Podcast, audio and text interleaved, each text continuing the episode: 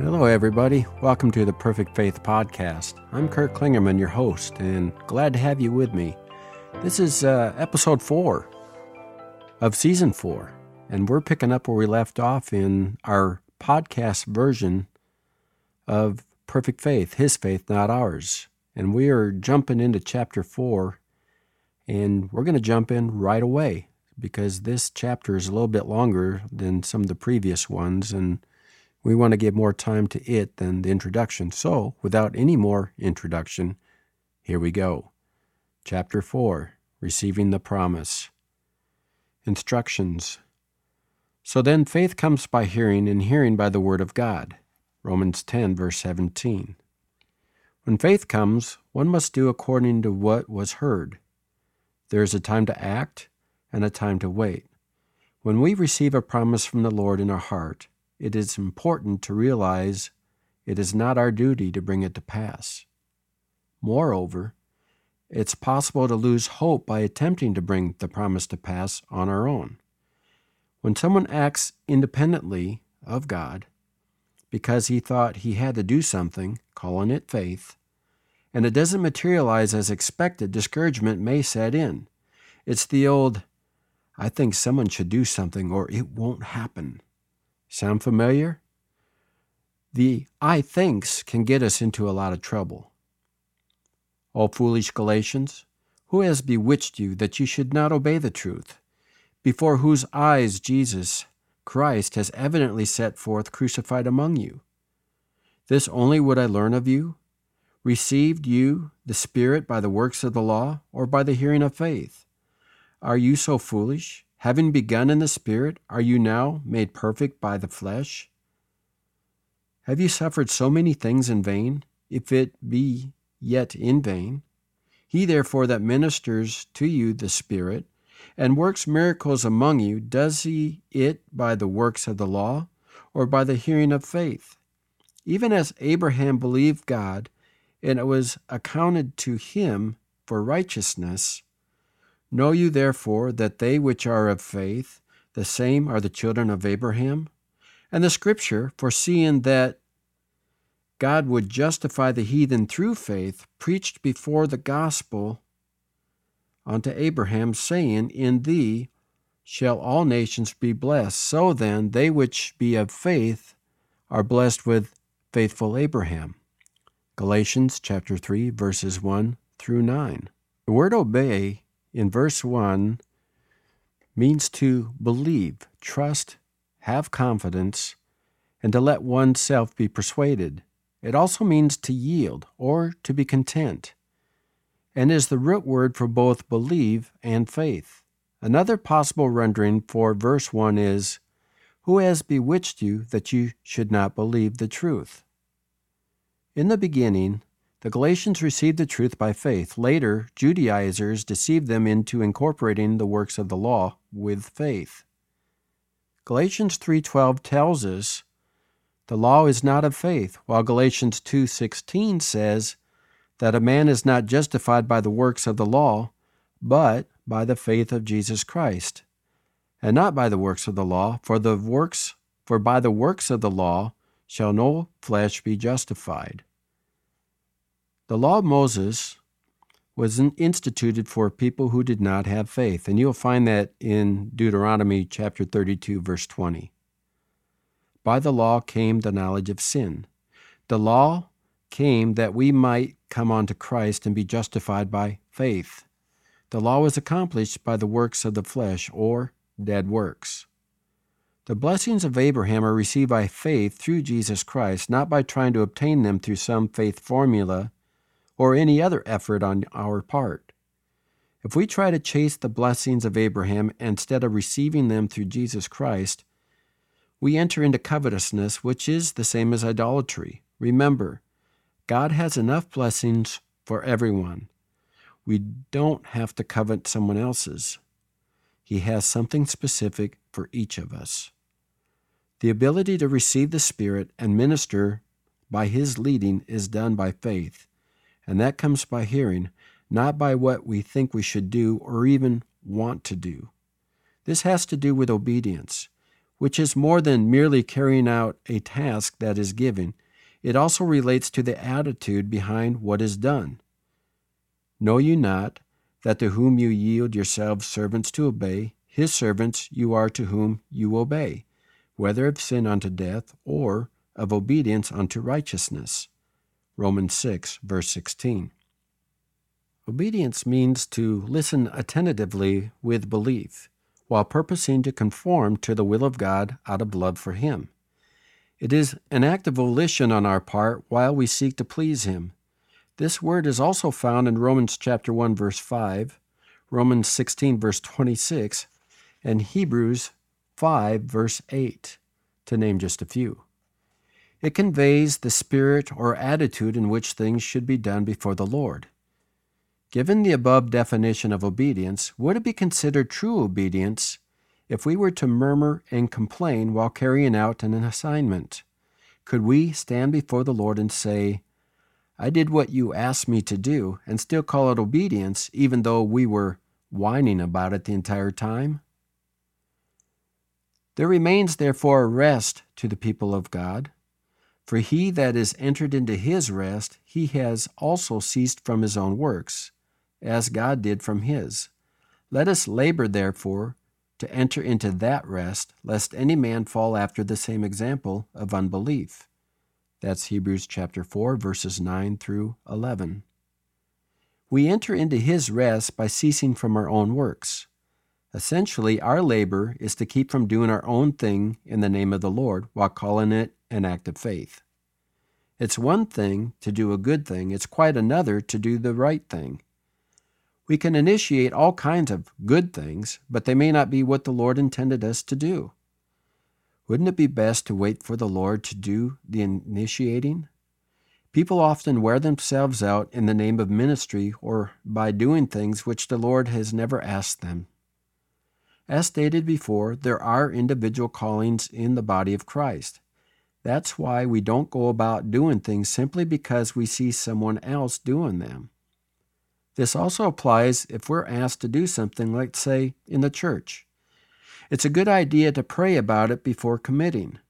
Those who commit to something they're not called to may have some impact, but not to the extent they would if they were actually called.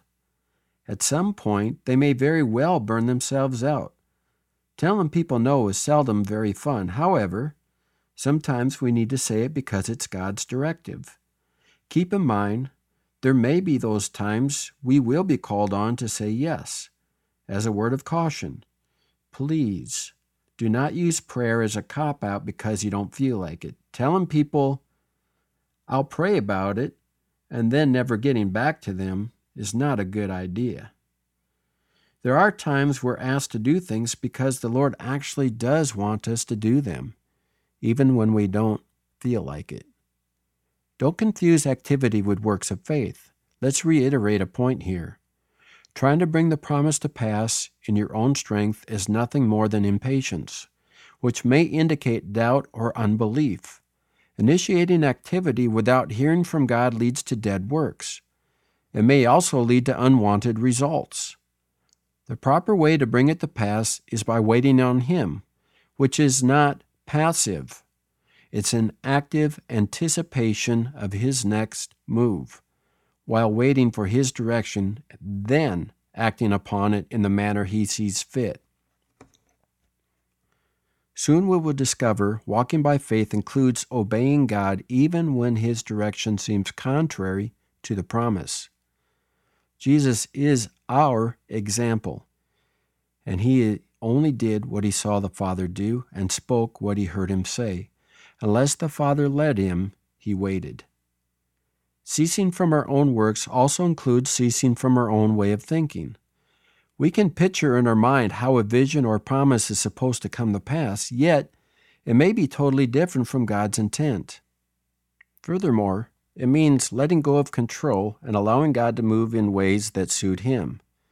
People become emotionally drained when they insist on things being done their way and when they aren't, they become exasperated. Other times, they begin to walk in fear instead of faith. Fear often works like faith, but in a negative direction. It's important to realize God sees the whole picture. He knows where we're going to be before we get there and how to get us where we're supposed to be. We can get ourselves going, but we may wind up in the wrong destination if God isn't leading us. Thankfully, as long as our heart is open to Him, He can get us back on track should we derail ourselves. Unknown.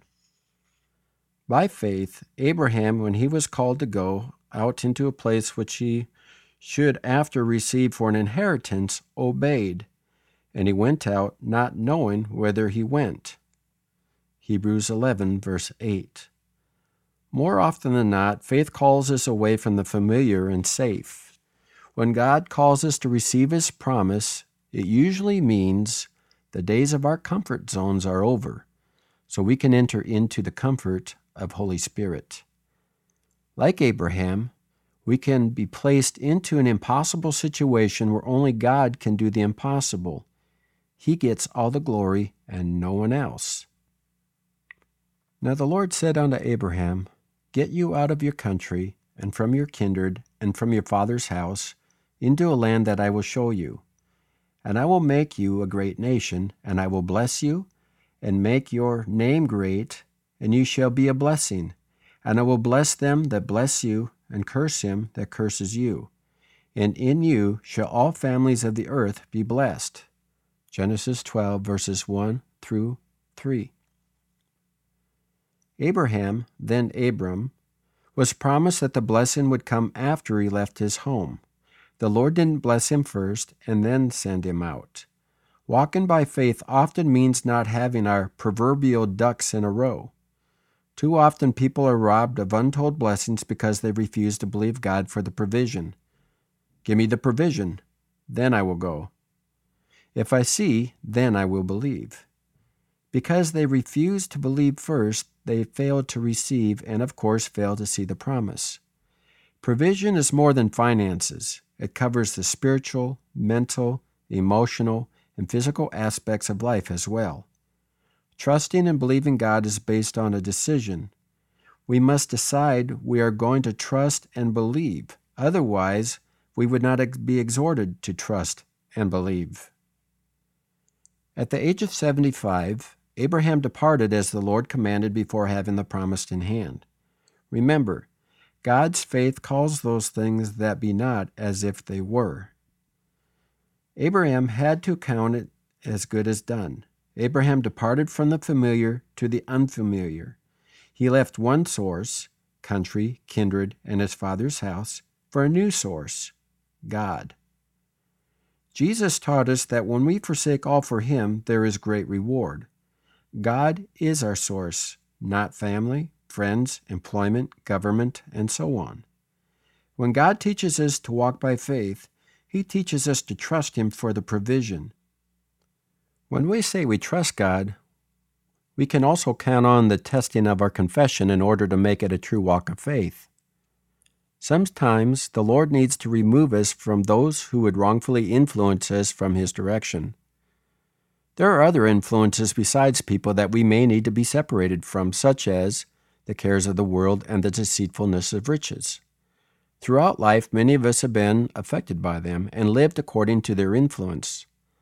A byproduct of being influenced by the cares of the world and the deceitfulness of riches is questioning.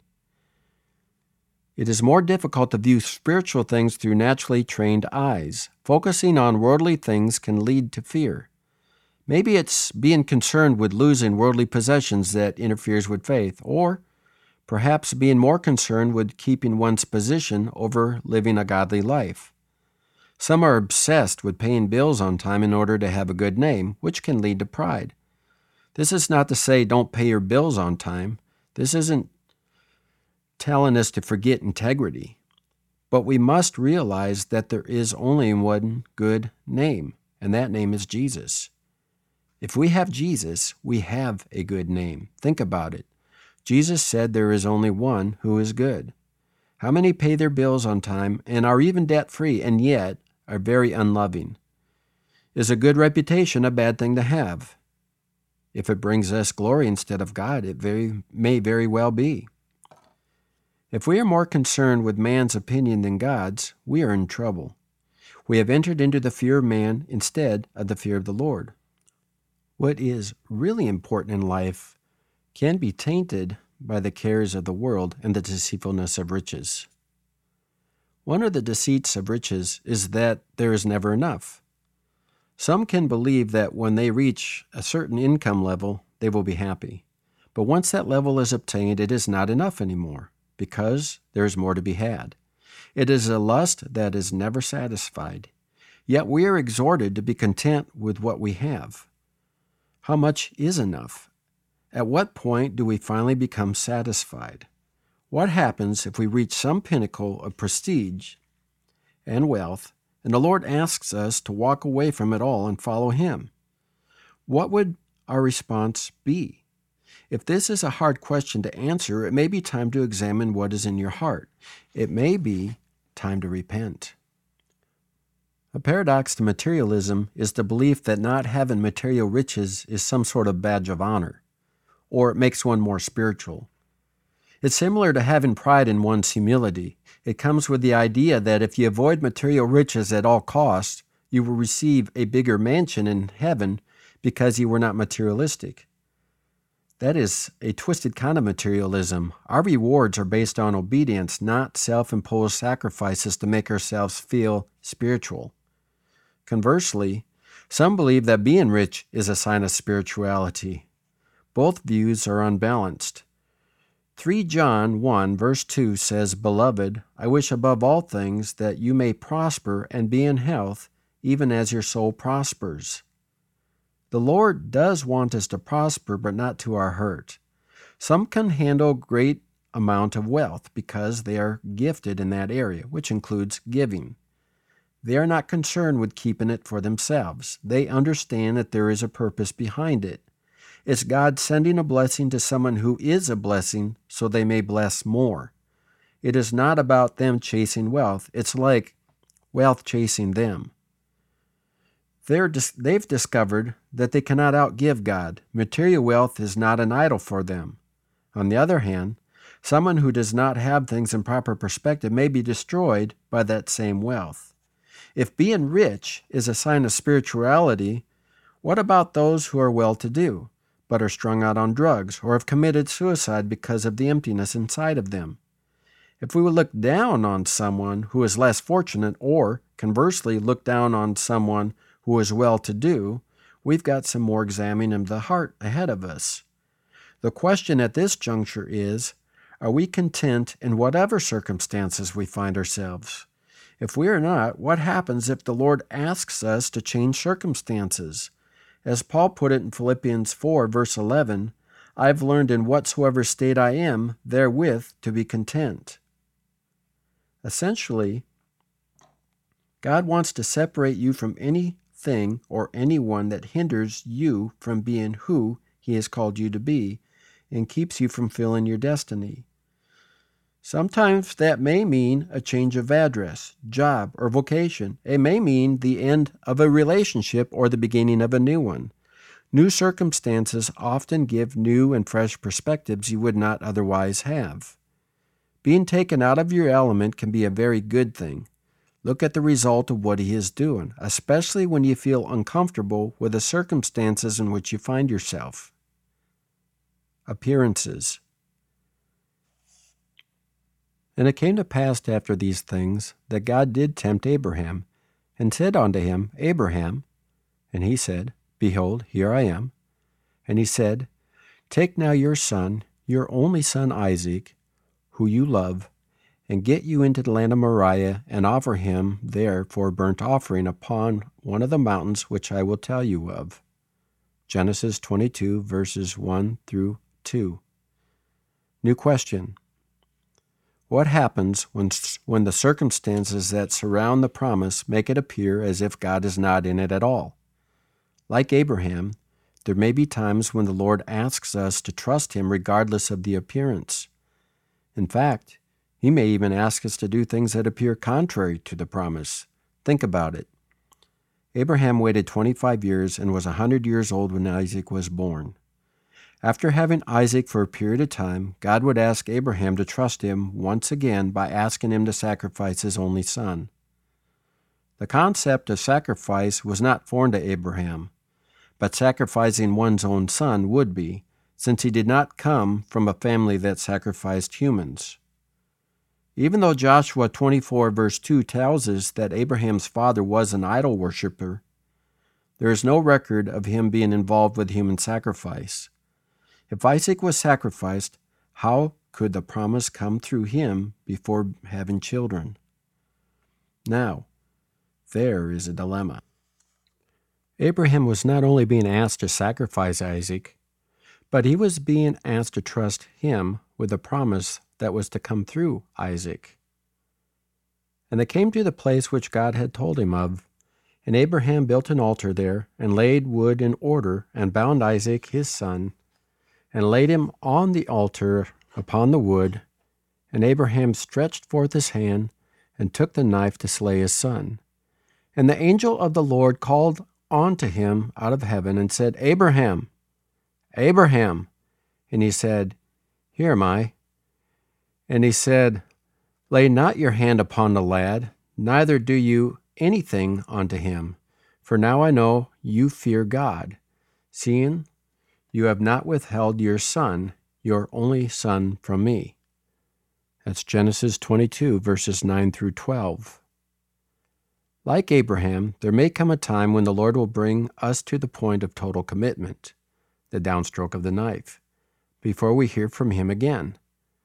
Total commitment means following through with the direction given until its completion or until God gives more instruction. He may give an entirely new set of instructions or bring more clarity to an already existing course of action. Tying this together with Matthew 4, verse 4, where Jesus was in the wilderness to be tempted of the devil, we learn another valuable principle. It is written, Man shall not live by bread alone, but by every word that proceeds out of the mouth of God.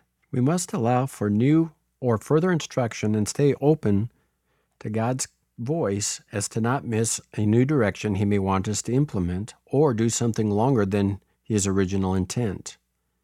In Abraham's case, if he had carried out God's instruction longer than he intended, he would have killed Isaac. It could be that some have missed the promise or at least delayed it by not staying open. Abraham could have been unyielding and said, Hey, just a minute, I'm not done.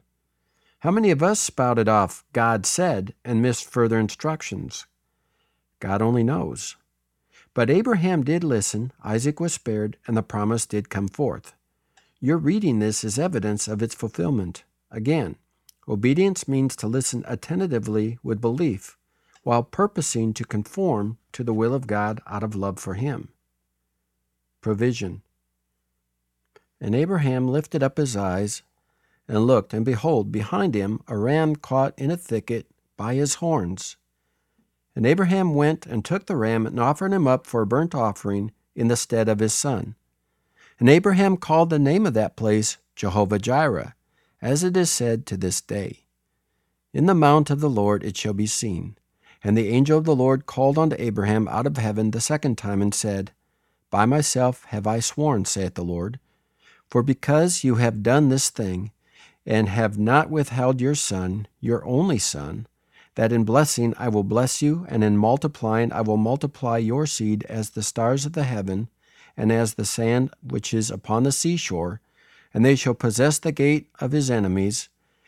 And in your seed shall all the nations of the earth be blessed, because you have obeyed my voice. Genesis 22, verses 13 through 18.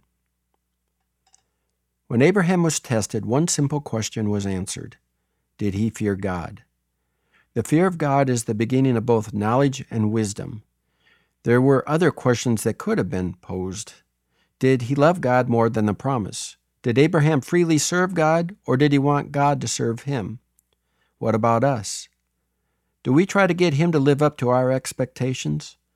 How much do we withhold from God based upon any so called lack of performance on His part? Does God really have to earn our love? Does this spill into our relationships with others? In all honesty, withholding love, affection, obedience, and so on to get our way is a form of manipulation and a sign of immaturity. At what point do we allow God to be God in our lives and do things on His terms? When the events look impossible and unreasonable, it is time to look for God in the event and find out what He is doing in it. As James 1 verse 5 states, If any of you lack wisdom, let him ask of God that gives to all men liberally and upbraids not, and it shall be given him. Furthermore, Proverbs 3 verses 5 through 7 says, Trust in the Lord with all your heart, and lean not on your own understanding. In all your ways acknowledge him, and he shall direct your paths. Be not wise in your eyes. He is not some unreasonable, cruel God. He is Abba, Daddy, Father. When we ask for wisdom, he doesn't chide us or reprimand us for it. He is not reluctant to give, he gives it liberally. When we look at things from a humanistic standpoint, the things of God can look backwards or upside down. The reality is, His ways and methods are always perfect. More often than not, we are the ones who have things backwards and upside down. How many times have we heard it said that we must face reality as if the things of God, such as faith, are not reality? But that is backwards. We have to look at the things of the Spirit if we're going to face true reality. Of course, after growing up in a materialistic world with all its trappings, the things of the Spirit could seem like fantasy at times. But let's put things in perspective. The things of this world are temporal, and the things of the Spirit are eternal. What came first, God's faith and His spoken word, or heaven and earth? Think about it. God spoke heaven and earth into existence. His word brought forth the material reality we're familiar with. Which one is greater? Remember, when there appears to be a lack in any given area, God will always make provision for the promise and have purpose in the process. We don't necessarily have to understand everything in order to trust and obey His voice. Just know that He is faithful who promised. For whatsoever things are written aforetime were written for our learning, that we through patience and comfort of the Scriptures might have hope. Romans 15, verse 4. During our times of testing, before we begin to feel overwhelmed, it pays to get into the Word of God. Not only does it renew our mind, it brings us peace and hope, especially when we find that there were numerous people who faced adversities far more extreme than our own. For instance, another prominent figure who endured severe hardship would be Joseph. Joseph had God given dreams that revealed he was to rule over Jacob's entire household, including all his brothers. Yet his very own brothers sold him into slavery, after which he endured false accusation and imprisonment. Everything appeared to be opposite of the promise.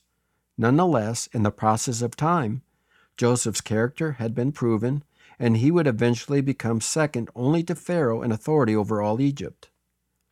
From this position, he would eventually save his father's household from famine and, and, and indeed rule over them. Take the time to study Genesis chapters 37 through 50. Look at the attitude Joseph maintained to the very end. When their father Jacob had passed on, his brothers became very afraid Joseph would take vengeance upon them. Notwithstanding, Joseph responded differently than they anticipated. Fear not, for I am for am I in the place of God? But as for you, you thought evil against me, but God meant it unto good, to bring to pass as it is this day, to save much people alive. Another related verse of Scripture is Romans 8, verse 28, where it says, All things work together for good to them that love God, to them who are called according to his purpose. What about Jesus himself? It didn't look very good when he was on the cross, did it? Yet, for the joy that was set before him, endured the cross, despising the shame, and set and is set down at the right hand of the throne of God.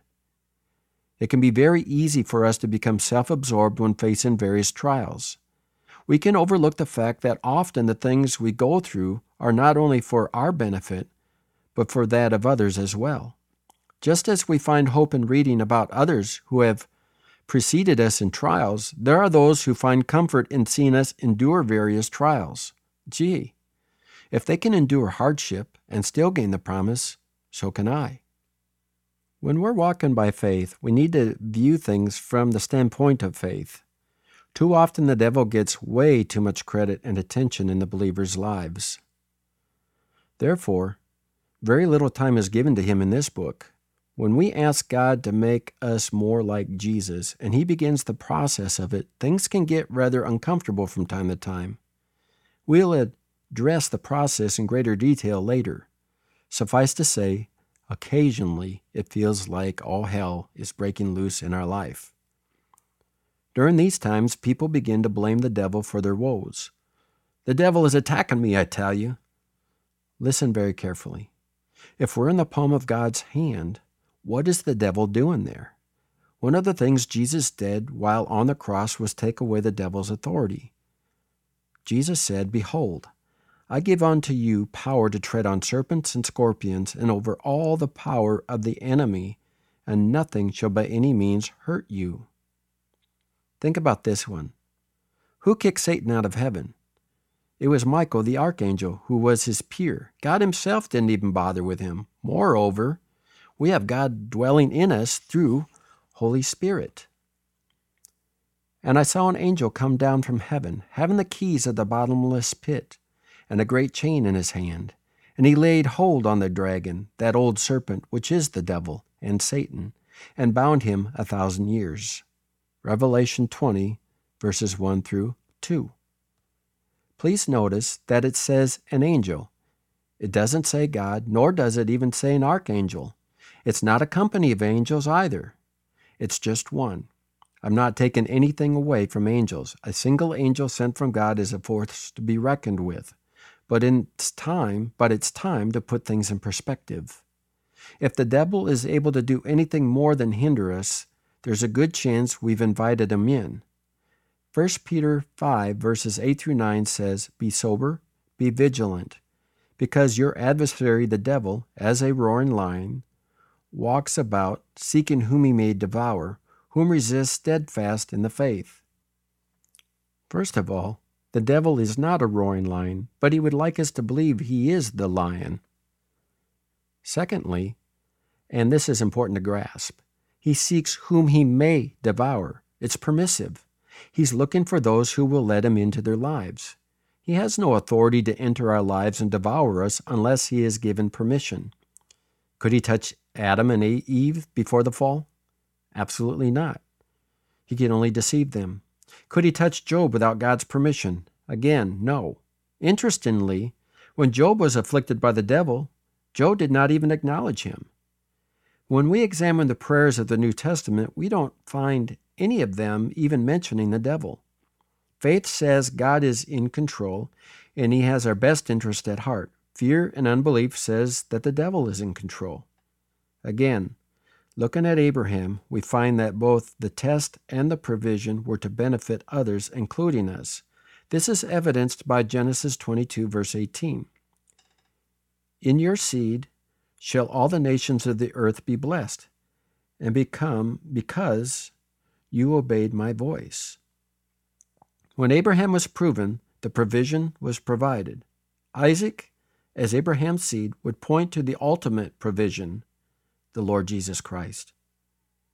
By faith, Abraham, when he was tried, offered up Isaac, and he that had received the promises offered up his only begotten Son, of whom it was said, That in Isaac shall thy seed be called, accounting that God was able to raise him up even from the dead. Hebrews 11, verses 17 through 19. Even Abraham understood the concept of the resurrection. However, Isaac could not be sacrificed as a burnt offering because a sacrifice unto God had to be without blemish or sin. Later, animal sacrifices would be incorporated into the law of Moses for sin offerings, but as we read in Hebrews 10, verses 1 through 20, we learn no such sacrifice would ever be sufficient. Abraham was willing to give his son as a sacrifice, but couldn't. As he lifted up his eyes, he would look to God the Father who would give his son as the sacrifice. As Jesus himself stated, Your father Abraham rejoiced to see my day, and he saw it and was glad. Another awesome thing happened as the result of Abraham's obedience. God would call him his friend. When the Lord gives us a promise, what will we do? When he asks us to obey him, will we? Will we trust him regardless of the circumstances? What do we do if the Lord asks us to sacrifice the promise? Do we hang on to it tighter or do we release it? You are my friends if you do whatsoever I command you. John 15, verse 14. We too can be known as friends of God. How awesome is that? And that concludes chapter 14 in our series, Perfect Faith His Faith, Not Ours, an audio version of the book, podcast style.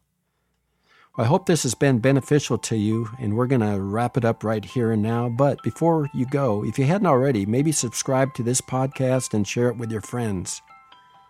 So, in the meantime, may the Lord bless you cause His light to shine upon you. May He bring you more clarity than you've ever experienced before, giving you the revelation of the knowledge of His perfect will without wisdom and power and might and spiritual understanding. In the name of Jesus.